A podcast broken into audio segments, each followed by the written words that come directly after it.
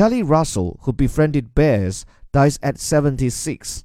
Charlie Russell, a Canadian naturalist who researched the grizzly bears by living among them and argued for a view of the animals based on coexistence rather than fear, died on May 7th in Calgary, Alberta. He was 76.